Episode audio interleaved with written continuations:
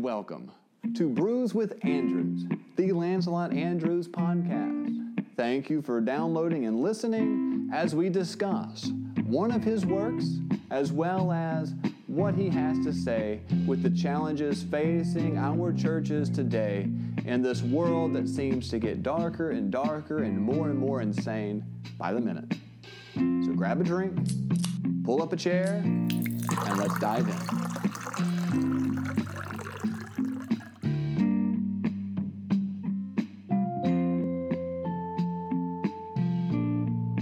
I'm Father Michael. And I'm Father Alan, and this is Brews with Andrewes. We are here, no longer in July. Another month has passed. Another month has passed. Which means another sermon of Lancelot Andrewes is here. What a joy that is for all of you. Anyway, it's uh, Saturday, and we're at Saint Michael's, Matthews, North Carolina. I think you're going to find it sort of interesting today. It is. Here we go. Get my... Let us get started here. You know, I'm so boring. I've got my Guinness again, and I'm not sure what... A dog nine or so D nine. What's D nine? Ezekiel twenty-five seventeen black sour ale. Oh my gosh! Yeah, where did you find that?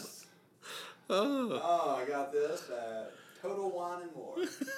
It's more. Have you had one yet? No. How is it? Sour. Sour. I did. I thought it was appropriate. Yes. Um, when you go to the beer section, and I have a Bible verse on a can. On a this has got to be a good beer. I'm meant to look it up. Uh, again, yes, welcome to Brews with Andrewes as we dive in and discuss another one of Lancelot Andrewes' sermons. This one we have picked in Judges seventeen, verse six. And this is, I looked it up, and this was about four months after the Gunpowder Plot. Oh, yeah, that's it. So, in Lancelot Andrewes' day... And, and tell, tell them what the Gunpowder Plot, just for those of you that are not familiar with that and you're not Anglican, uh, yeah. That's when they were going to blow the whole government up. Sound familiar? And you'll wonder why this sermon has been selected. For today. um, we think, oh, the times are so bad, things are getting worse and worse, and then all you have to do is scroll back to sixteen oh five and realize it's happened before. And once again, the wisdom of Solomon rings true. There's nothing new under the sun. And this was Andrewes' response, to a degree, after the gun, Gunpowder Plot was unsuccessful. Right. He was grateful to have a king. And that's where we are. He is going to be preaching in front of King James, who was there and did not get blown up. He's still he's still shaking, I'm still, sure. Still not sure about going to work. But nonetheless, the verse out of Judges seventeen, verse six, and it repeats itself a couple times, is, in those days there was no king in Israel, but every man did that which was right in his own eyes. I have to say... Is this the news? I, I have to say that's what I see on the news these days. Well, I think it's sort of... You turn on the news, that's sort of what you see. And you know what even gave more impact? I haven't told you this. I was saving it. Uh, the day that he gave this sermon, mm-hmm. the moon, uh, there was an eclipse, and uh, it would have stained a deep red color. So, so we had the heavens... Sure. Lancelot spoke... And the heavens did an eclipse, and the moon was a deep red color. So it was one of those blood moons. yeah, so, I mean. So all kind of, you know you're pretty good when you can do a sermon and you get the heavens to respond. So what we have is Lancelot Andrewes speaking God's truth into a time that was quite as tumultuous as our own. There were civil riots where they're trying to blow up the government. There's the blood moon going, and Lancelot Andrewes starts this sermon off saying, well, we can take joy and comfort for us because there is a king in Israel. Um, let's just get our let's get our minds, let's get our souls rightly centered on what God's truth says, not looking completely at just the spirit of the age, but going, yeah. If you want to speak to the time, speak the eternals. And so he's looking at what the eternal word has revealed. and he sort of starts it off of as, uh, what is it to have? Talking about a king. No better way to make us truly to value than by feeling a while how great a plague it is to be without. Yeah, and that's it. He, to summarize this sermon, we give you it in a nutshell.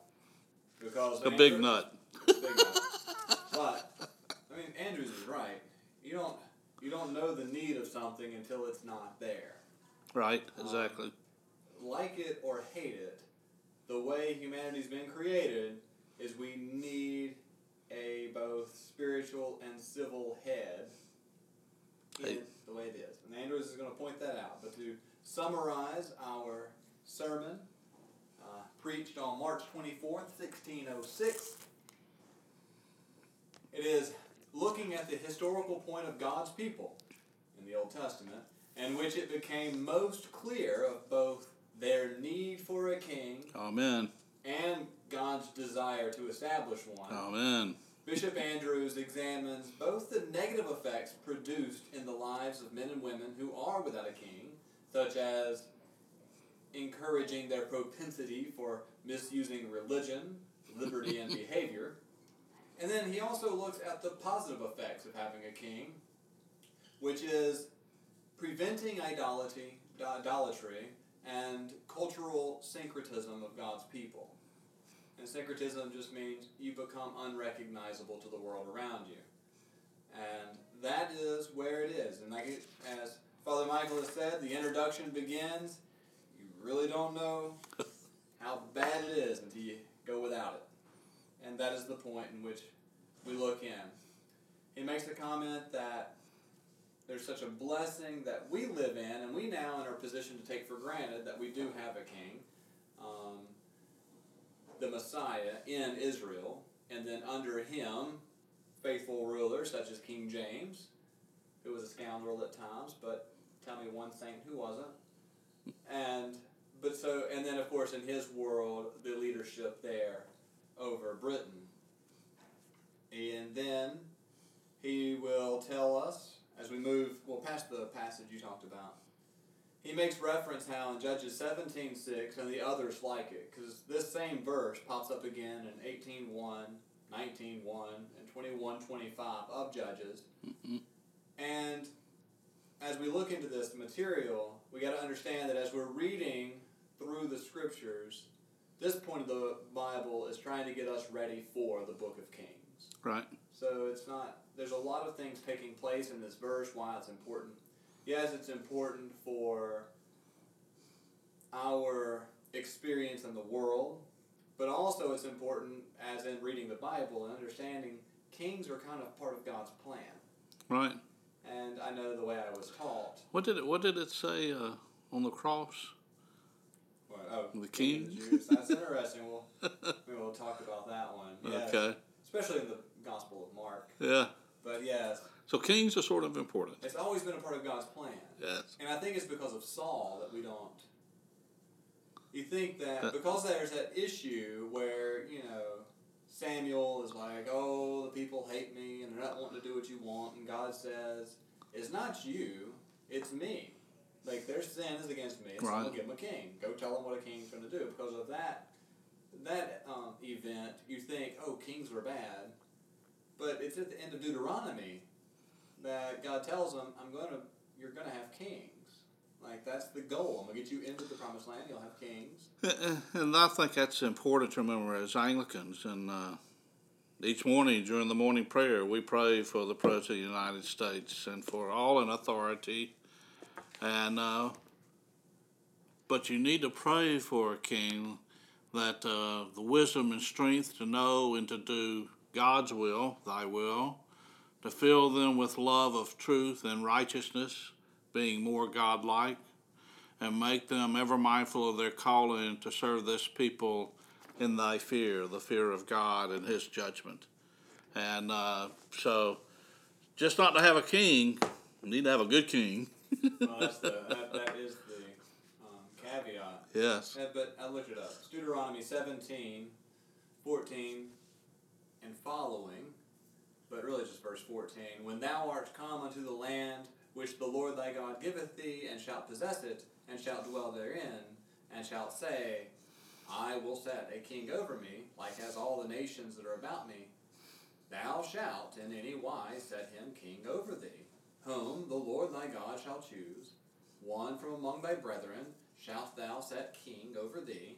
Thou mayest not set a stranger over thee, which is not thy brother. And, well, so on, so on. I mean, this would be getting into the points of why we're thankful for the right. king in Israel. You don't have a king from elsewhere, and so on. So right. What this passage is pointing to is really just God's plan for peace on earth. It's going to involve a king you know, for God's people. This is really tough for Elvis fans to accept. Why? He was the king. Well, he was the king. and, Go ahead. I'm no, sorry. No, it's fine. But then, by way of introduction to this sermon, he opens it up saying, we benefit from kings. This is, and this has always been a part of God's plan. So, again, this is right after the Gunpowder Plot, where everybody tried to buck the government. And he says, no, you can't do that for multiple purposes. If you try to get rid of these authoritarian measures, you're actually working against the will of God. That's just the way he wants it. And two, that if you don't have that authority, things are going to get out of hand. Mm-hmm. Um, turn on the news. This is, as he would say, if there is no king in the land, it's going to get nasty. And that's what we move into. The, ma- the main part and meat of this passage is the effects of the effects upon a people who are without a king. And who make their own little little king, their own little idols, and and they run with that for a while. Yeah, I mean, so what he'll say is, here's how things are going to go. If there is no king, an individual's perception is king, essentially. Yeah. I mean, every every man a king if there isn't a king. And on top of that, in that position, their hand is going to be more want to stray and do whatever's within their power. And they sort of goes in deeply about the eye, uh, that if the eye sees just what the eye sees without knowing really what the eye is seeing, uh, that it will lead the hand to to to wander and to go astray. And uh, so you need to you need to see the truth, and then you need to do the truth. And uh, he sort of ties them together, the hi- the eye and the hand. Well, and again, that's sin in general. I mean, he'll he'll tie it, he'll tie it back to Eve and say, look, she saw the fruit, and in her own perception, thought is what she needed, and therefore it's in her eye, her being eye. Her king, then she can do whatever she wills is right and wrong, and she grasps for it. And so that seems to be the pattern. Right. That is, and Andrewes is saying, you know, without that king, we will never grow beyond the fall. And he actually, I mean, there's, part of it is that the good or evil estate of religion doth much depend on the having or having not a king. And uh, so he puts it right there for you that uh, if if you want an evil state, go without a king. Well, and I think this is also, you want you want an evil state, you get rid of the king. Right. In the contemporary church model, uh, you don't hear a lot about Jesus being king. Right. Um, so in a sense, we've all kind of, we've removed Jesus from that kind of position and placed him more in the area of our, you know, our Savior, apart from right. that kind of thing. Yeah. And so therefore, you're still able to do whatever you want. Um, yeah. You haven't actually... Well, it depends on what you're saying, the, yeah, I mean, what's good in your own eye. Yeah, so, as he would put it, I like it. At the first, one would think that it were a merry world if every man might do what he listed, that there were no harm in the world. They be fair words all, right, and doing right, and the eye, the fairest member, not an evil word amongst them. Like, you think... This is going, like, it'd be great if everybody could just do what they wanted. It's, yeah. Everybody would be fulfilled. And he actually finishes, at the same paragraph.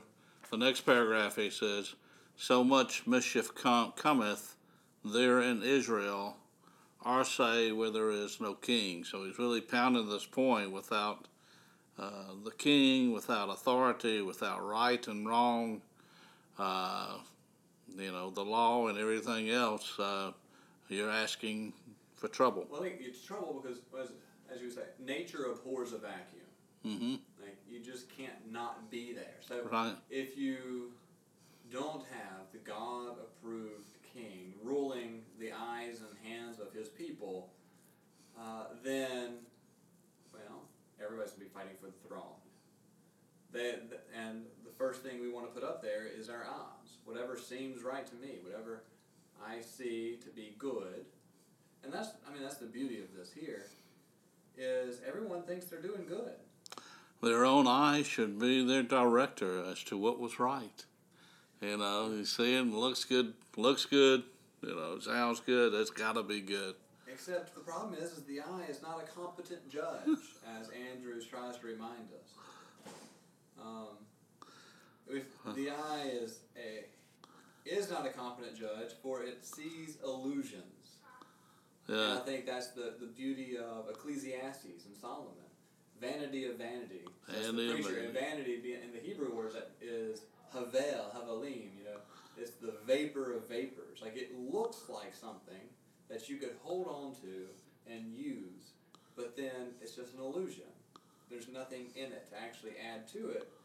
And so if you don't have you don't have a king there pointing out what's right and wrong for God's people, you're going to be misled just because You're, the main sense you're going to use to live your life will be what see what you see fit for you, and you can't trust it. Yeah, he's got down here a sense of humor a little bit. Uh, some it may be, perhaps, the eagle's eye, but shall allow the owl in all. Yeah. So, you know, the quality of what you're seeing with your eyes. Uh, many mishappen kinds of right shall have it as to be allowed, yea, otherwise, many of the contrary ones to the other. So it uh, it may seem, it may look right, and all and he, that. And he doesn't, you don't have to think. I mean, he goes into giving examples of where eyes have led the people, especially in the book of Judges, wrong. Mm-hmm. So the first instance where God says, man, wish I had a fast forward button and I could just put a king in Israel. Andrew's take. God, this is the the Lord is longing to hurry up and place a king in Israel at this point, and it's gotten so bad, and you can see why.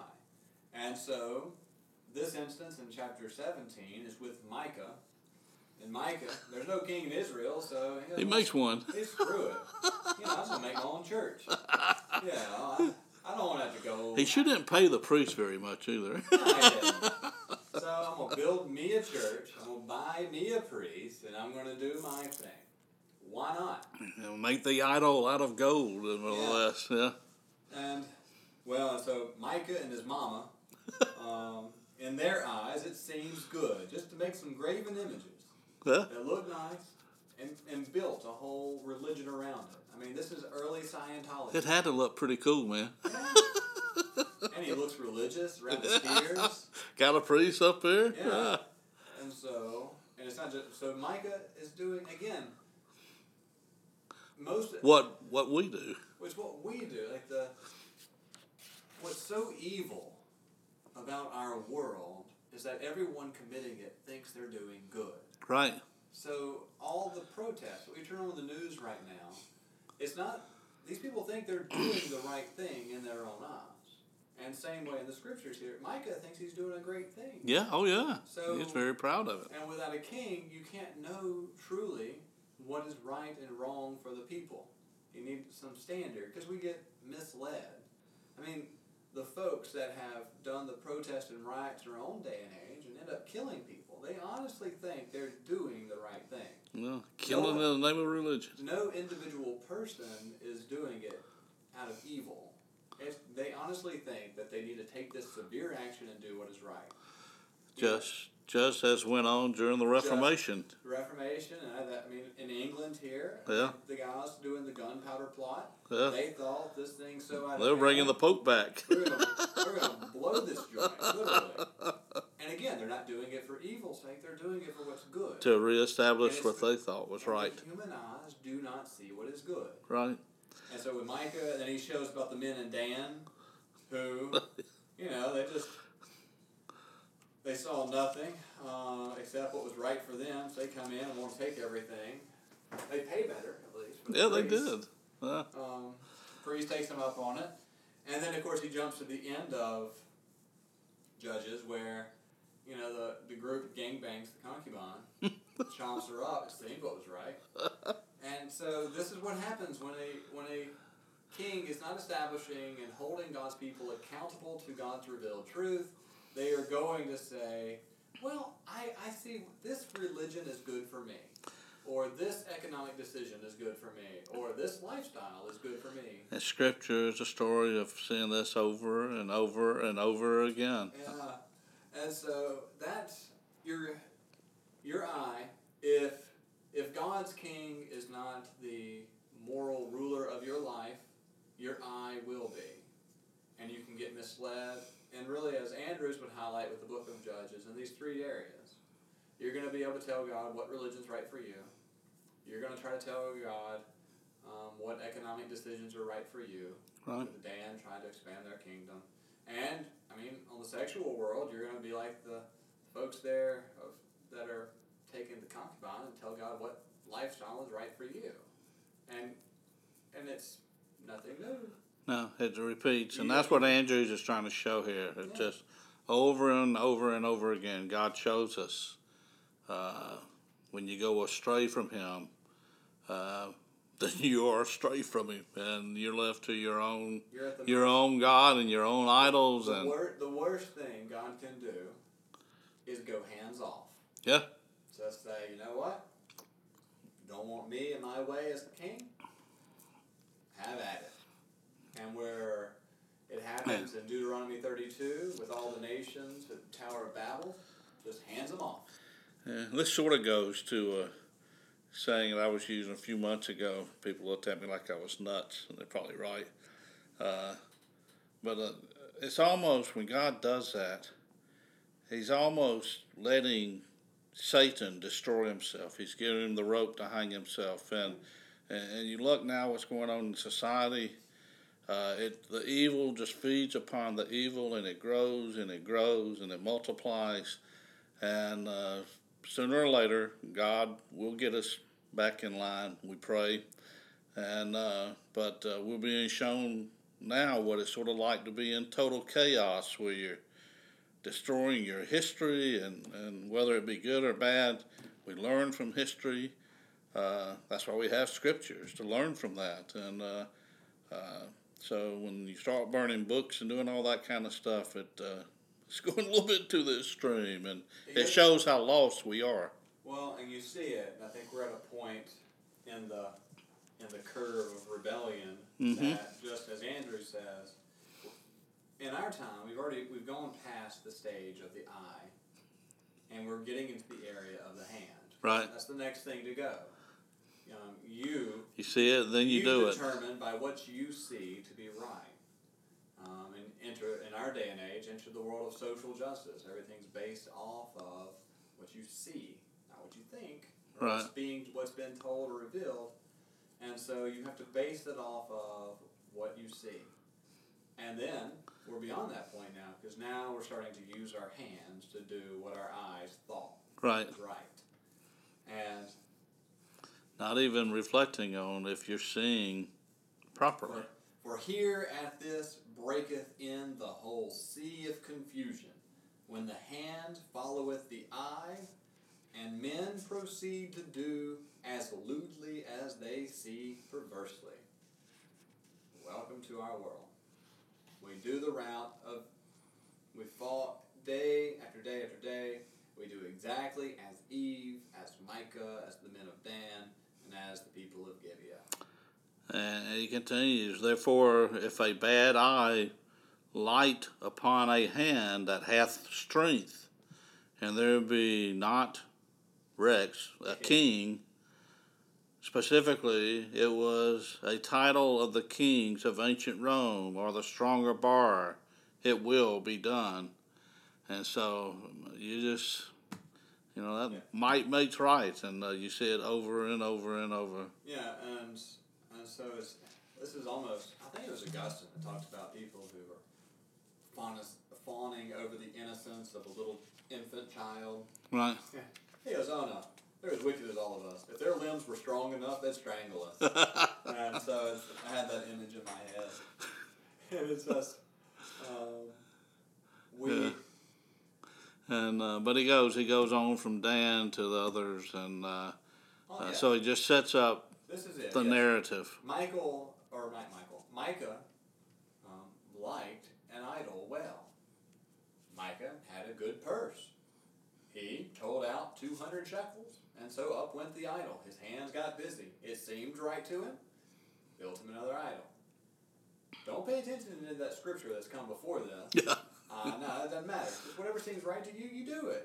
And then second, the men of Dan liked well of spoiling. I mean, you want to get rich quick plan, go rob the Middle East of all its oil. Right. Just don't care. Yeah. Just bomb them, rip them, rip them to pieces.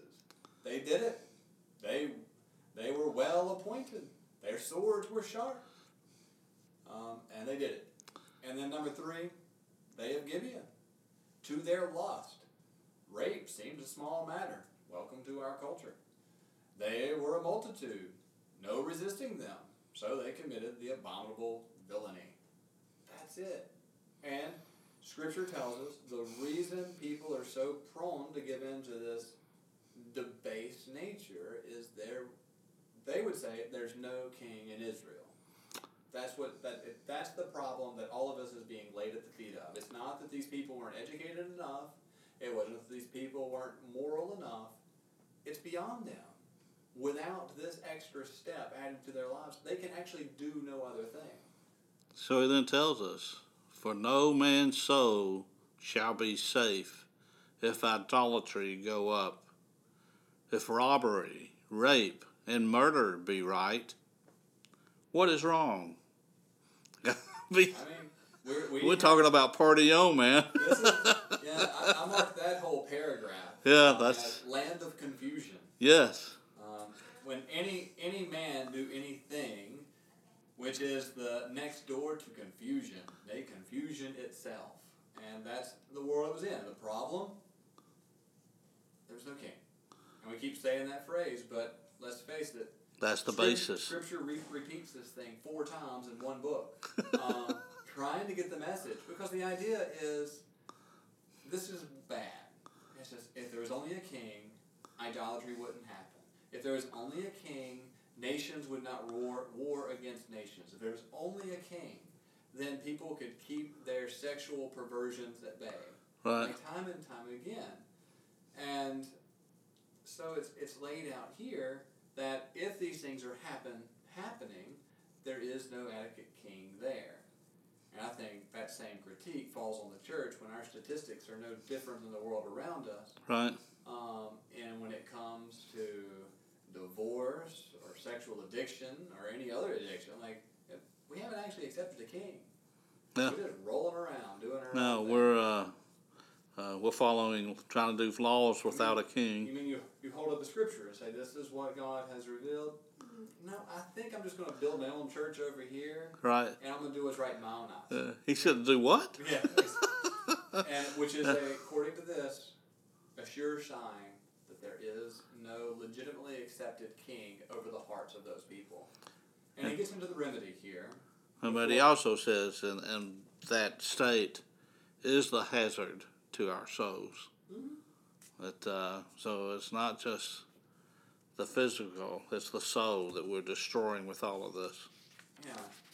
And the, the the only remedy, apart from that kingship, he would say, so here it is. Number one problem is the eye. Number second problem is the hand that follows the eye. And then third is when that, that force becomes unstoppable. And the remedy, of course, is the king that can step in and become really a, a litmus test to let you, hopefully, if you're not too far gone, it can it can become an eye salve, as he would say, to help you overcome your blindness to the truth and what is right. If that doesn't happen, if you can't do that, he can give you some discipline and lead you by the hand to show you the right way. um, and if not, you got to restrain the hand. So that's how the king can step in.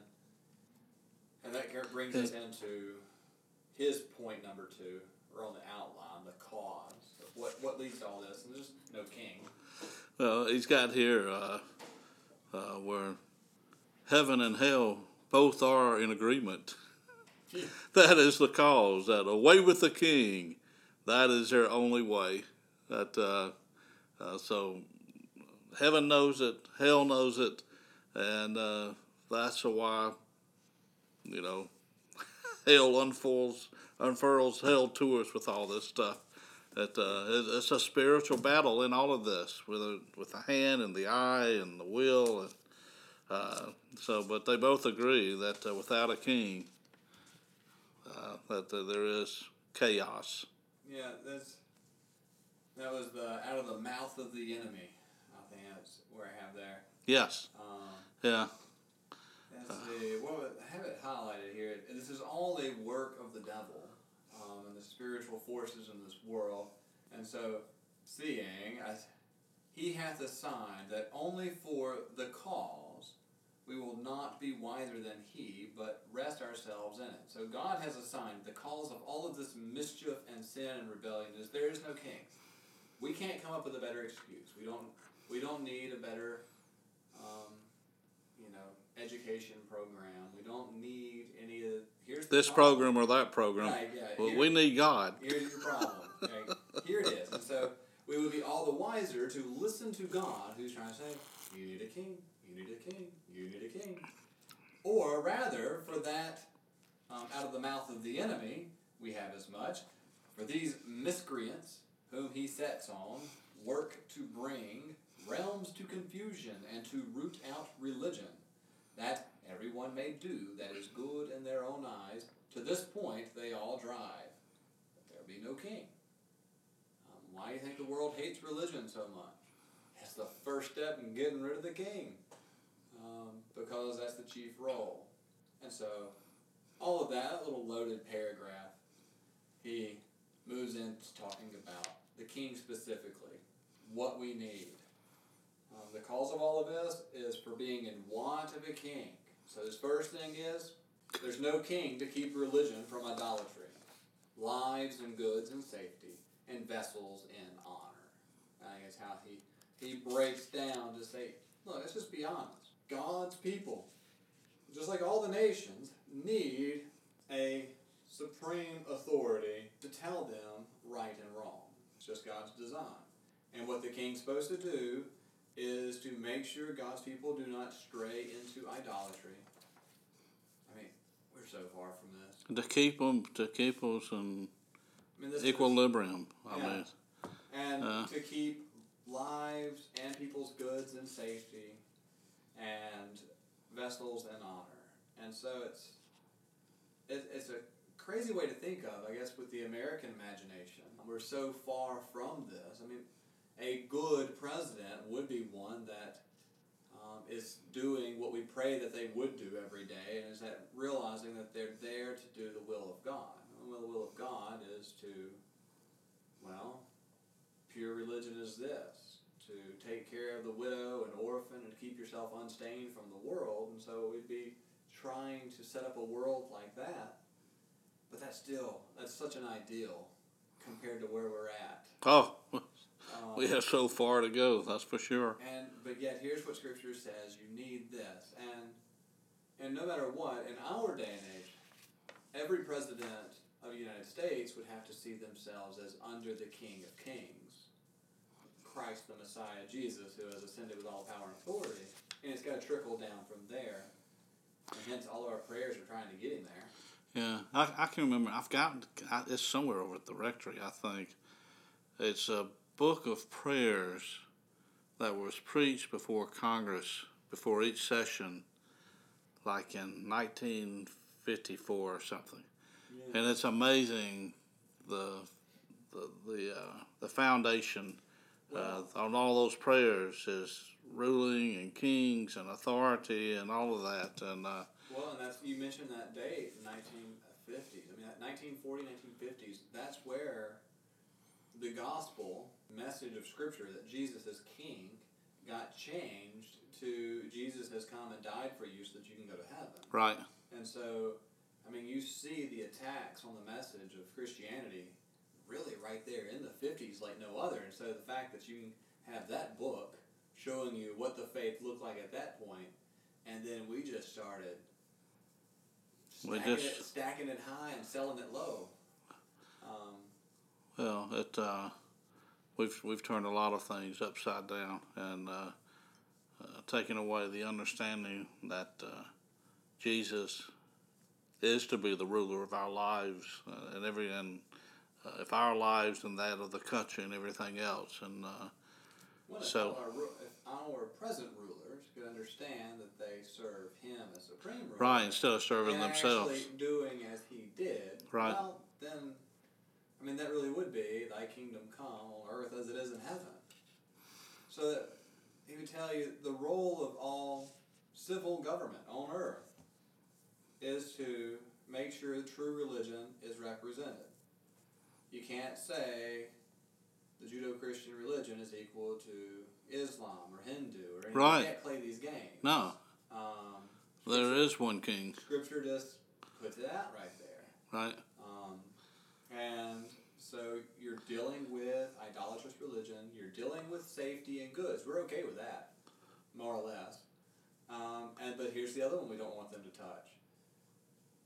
Andrewes, in showing the book of Judges, is saying if you had a, a true king would make sure that humanity, I guess to be vulgar, can understand in holes and out holes. Right. Um, and understand covenantal relationships. Like right. This. We say we want to keep the government out of our bedrooms, but at least according to Scripture, it's showing you that you, you kind of kind of need their help, because if you're living by just what feels right and seems right, you're going to get it wrong. Well, then nothing's right. If every, if everybody's good, it's something different. So what so what Andrewes is proposing here is so countercultural to our day, and definitely against my personality. I don't like to be told what to do. He would be banned from Facebook with oh, this. Yeah, yeah. So that's, but that's just point one of what a king's supposed to do. Right. The second thing the king's supposed to do is make sure God's people remain God's people. Yeah. That's and, something really new, huh? I mean, I just... You know, there, that... There, there is a point that God's people can become so seeker-sensitive that they look no different than the world. Right. And Andrewes is saying here in the book of Judges, it's showing you that God's king is to make sure that that does not happen. It's got, uh, I'm not sure where you are, I'm sort of, uh, but even to this day, do men still cast images or imaginations, all as one, in the mold of their own conceits, and set up, and, and, and up they set them, at least for their own household to adore. Their half, their, uh, there they half, A, and hold a religion by themselves. Yeah. And so, you know, you start, uh, especially for families, if if you're teaching a false religion uh, in your family, uh, it's going to have ramification and impact. It, uh, yeah, I mean, this is, it is kind of loaded in our time and age where we're, everybody's doing house church these days. Yeah. It's a shutdown. And you realize that so many people are not being fed. All Micah was doing was doing house church. Yeah. Um, but because he was not submitting to a higher authority, you see how bad he got it. Yeah. And we are so quick to make an image or an idol of Jesus um, where he does everything we want him to do. He's just what he wants. We, he's what he, we want him to be, right? I mean, yeah. And instead and, of us being what he wants us to be. You're by yourself and you're prone to it. But the other side of this, it, it's not just that personal religion where you see what's right for you, um, but it's where you start you start actually dabbling with other religions to say, oh, well, maybe they have this better. So it's it's not just that there was no king to do with that. There was no king in Israel, an Israelite king that was God's and his inheritance and really being a part of it. someone who identified as being a part of God's people, doing things God's way. And therefore here, because of a want of a king, Andrew says, Israel began and was fair onward to be no longer Israel, but Babel. Right. I meet more and more people that, because they are more, quote, spiritual than religious, I mean, they're over here looking at Hindu breathing techniques. And I'm going, you know, at some point, you, you really start looking more Eastern than you Well, do. You actually, yeah, it, uh, your spirituality replaces all the it religion. Grows, I mean, your spiritual, spirituality will always grow into some religion. Like, as soon as your body gets behind your spirit, it becomes religion.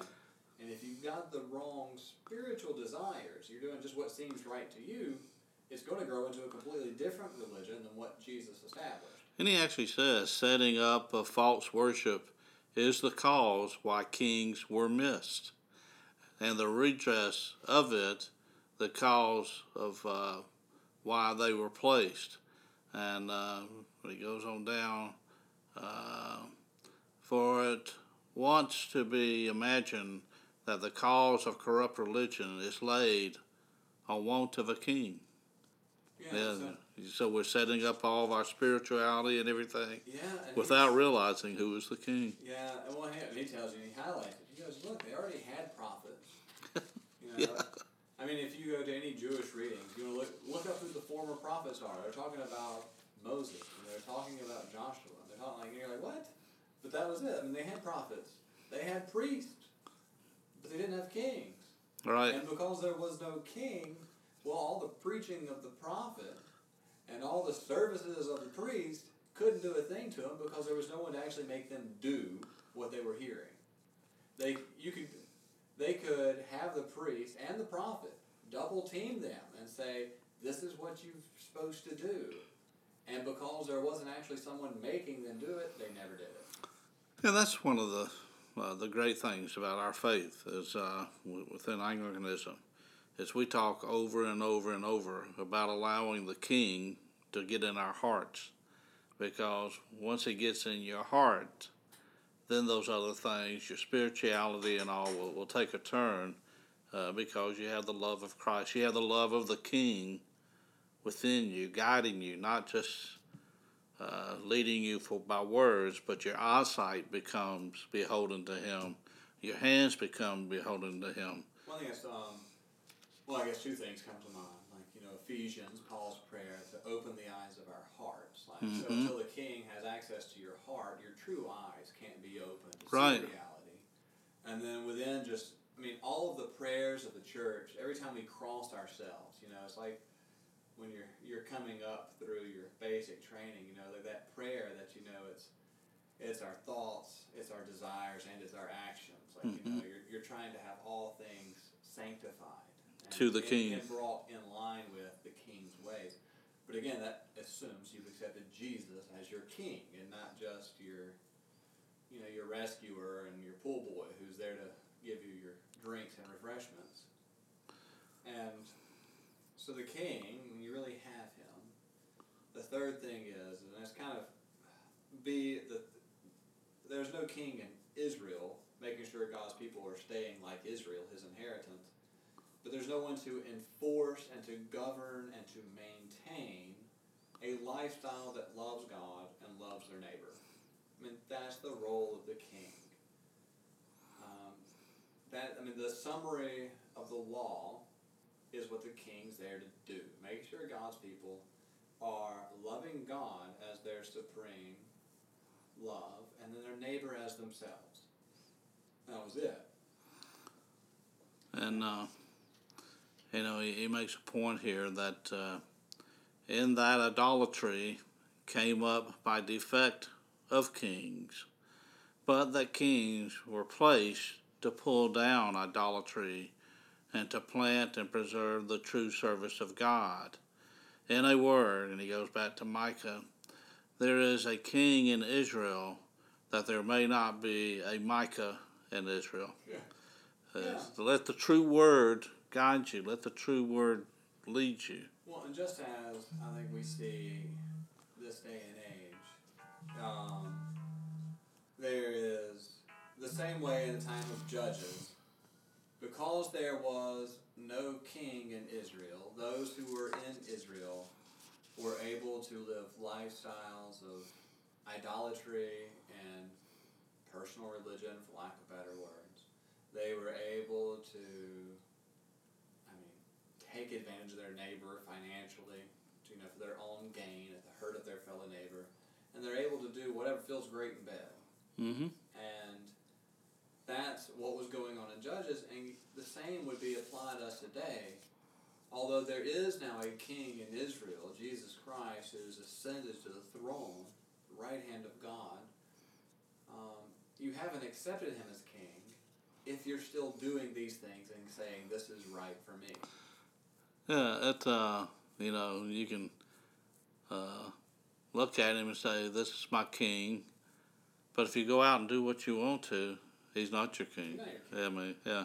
Um, I guess, but your eyes can look up and see him on the throne, but your actions and everything well, else. Well, and I think that's why so many of our prayers in the Anglican prayer book is, you know, Lord, give us the grace to actually do with our lives what our lips are saying. Right, um, yeah. So, 'cause that's the hard part. Yes. Um, like we said before, talk's cheap. It is. Yeah. Um, and, and so... As we, as he concludes this sermon, he concludes with seven points of his thankfulness for having such a king. Yeah, his conclusion, I think, is five pages long. Yeah, it goes on. So again, but there's some really so good points in it. He's establishing King James's authority as the spiritual head of the people. So, mm-hmm. I mean, he's he's doing an important work. I mean, four months ago, a minority tried to blow him up. And so he's trying to open their eyes to see the goodness of the king that God had provided in King James the First. Sure, there could have been plenty better kings, as there always can be.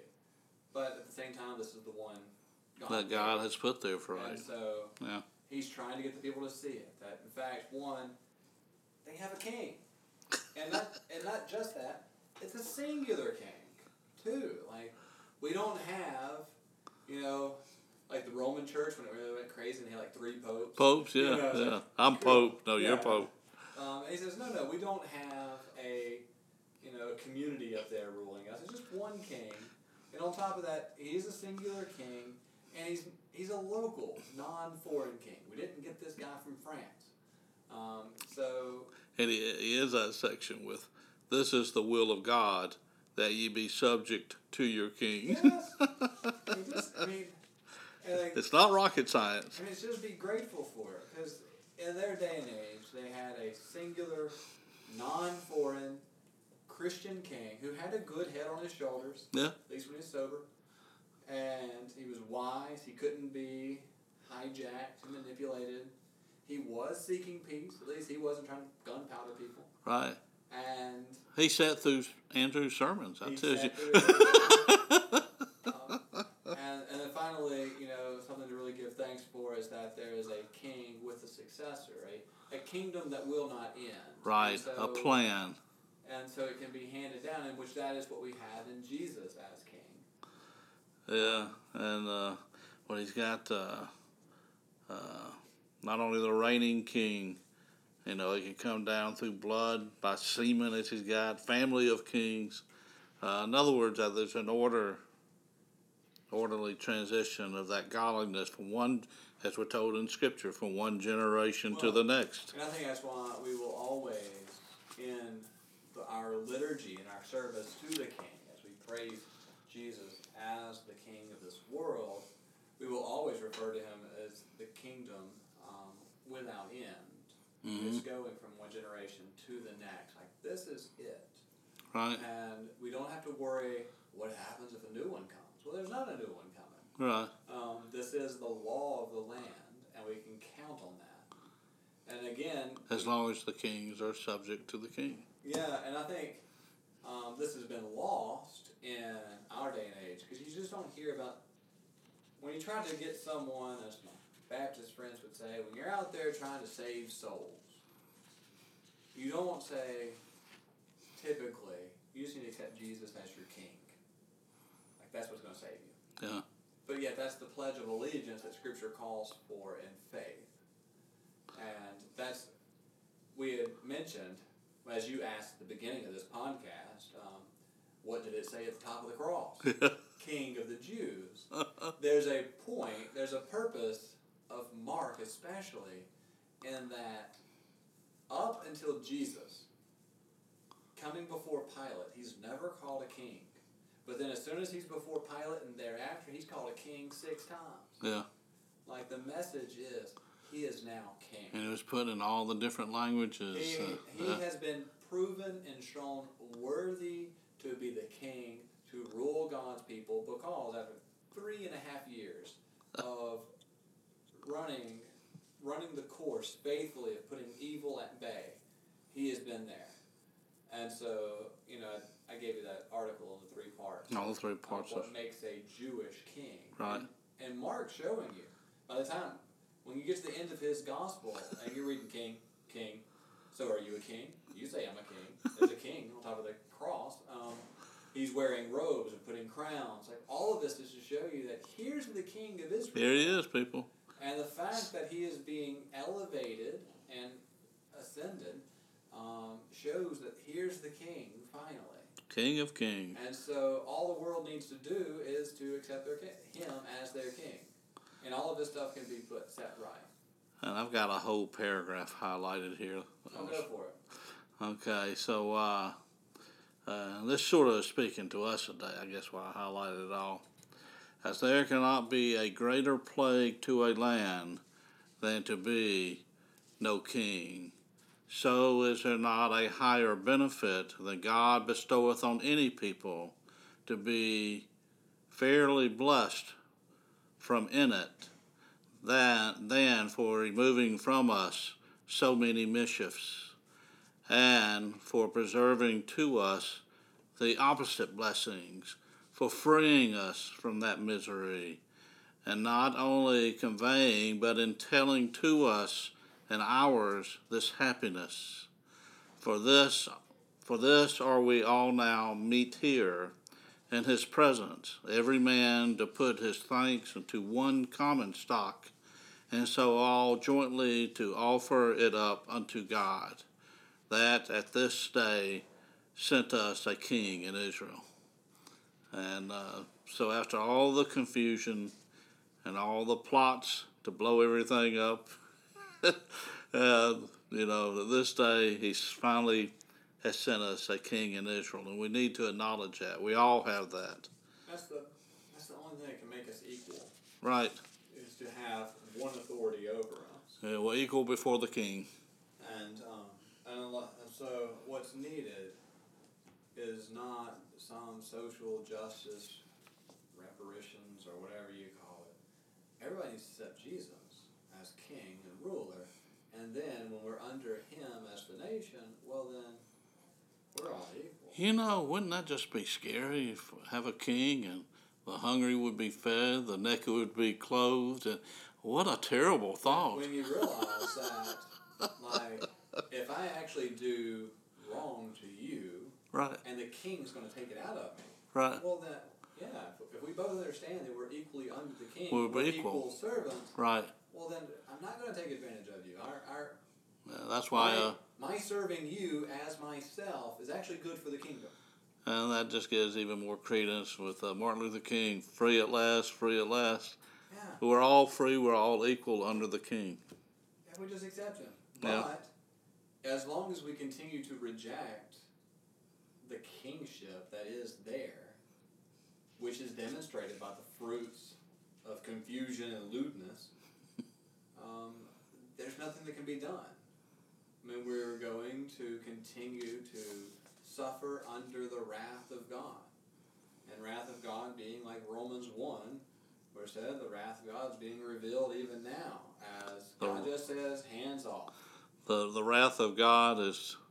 Not been, for him not being there is yeah. God. Uh, I mean, his, his absence is his wrath. If he's not there. It would be like me going hands off to all those crazy kids back at the house. They are going to injure themselves if I if I refuse to be a parent. Um, and so it's the same way with humanity. If they continue to reject him, his will, and his kingdom, uh, then he goes hands off and we destroy ourselves. There's only two kinds of people in this world, according to C S Lewis. Those who ultimately tell God, thy will be done, and those whom God finally tells, thy will be done. You know, you don't want me as king? Fine. You be king of your life and destroy yourself. Here's the rope, hang it. You know, and then we talk about uh, in our own eyes and stuff, and there was something here then that, uh, uh, and he's talking about earlier chapters, but who did that which was evil in God's eyes? That's the eyes you need to be seeing through. That's it. Yeah. I mean, because our eyes are just not confident judges. No. I mean, that's the story of Scripture. David and Bathsheba. Man, them eyes got him in trouble. um, and it's the, I had it highlighted, it's in my nose. It seems like uh, Saint John, his epistle, when it talks about all that there is in this world, it's the the desire of the flesh, the desire of the eyes, and the pride of life. When Saint John says, you know, do, don't covet the things of the world, because all that's in the world is this. Mm-hmm. And it seems to be, time and time again, he talked about Eve, but even the angels in Genesis six, um, who see the daughters of men and think, hey, yeah. look, cool. look, yeah. And they get their hands involved, right? Like, and and then and they Jesus, saw it, and then they got their hands. And this is what, and this is the way the devil, like that's his campaign, and that's when he when he tries to tempt Christ in the garden. It's like, hey, see this big rock? Yeah. It could be some bread. Yeah. Um, like he he's going for trying to get Christ to use his eyes rather than the eyes of the heart to see reality. That's one of the things, uh, it's off topic, but with the, the Passion of Christ, I remember Mel Gibson was being interviewed and they were talking about the the, the devil in, in the Passion and uh, how he sort of made it mysterious. And that's what he, he was saying. He said, evil, Satan, the devil, whatever, can appear so beautiful to the eye. Oh. Uh, uh, well, and to the ears, too. Yeah. I think I've made that a side comment. I was like, man, the devil's voice is so sweet. Yeah. Look at that little whisper in my ear. Right. I mean, it's just my soul. I mean, yeah. Come worse, on in. Worse than a, a midnight sales thing on T V saying, you need this. Uh, I don't know if anything's worse than that.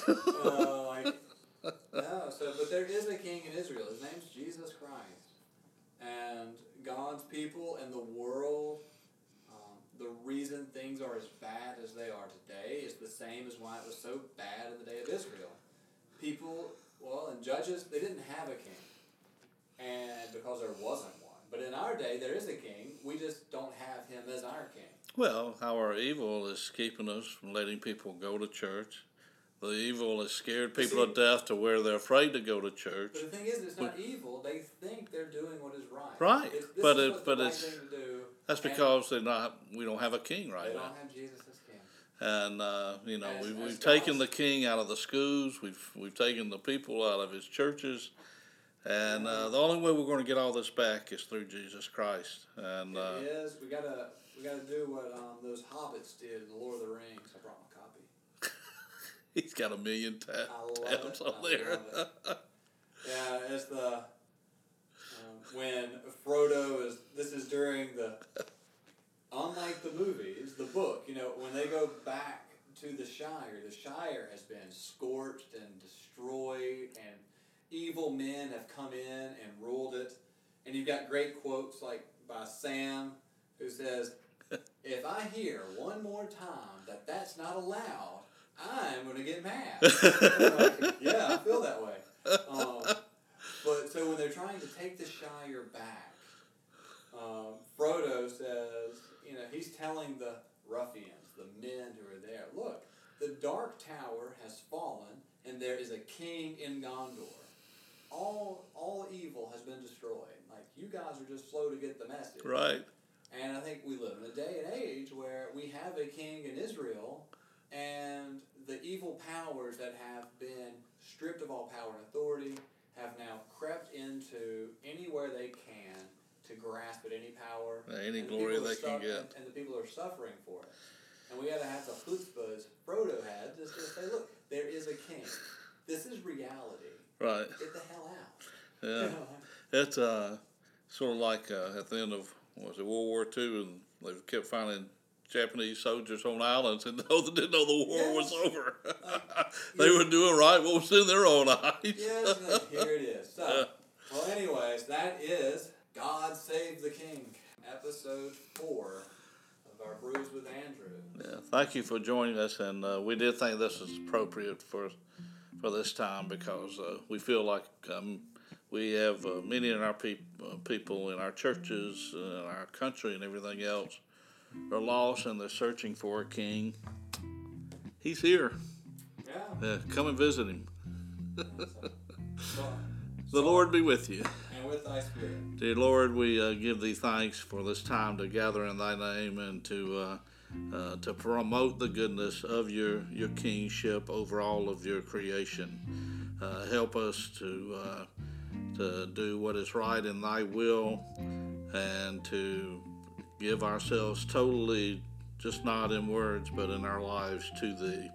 In thy name, Jesus Christ, we do pray. Amen. Amen. That's a wrap.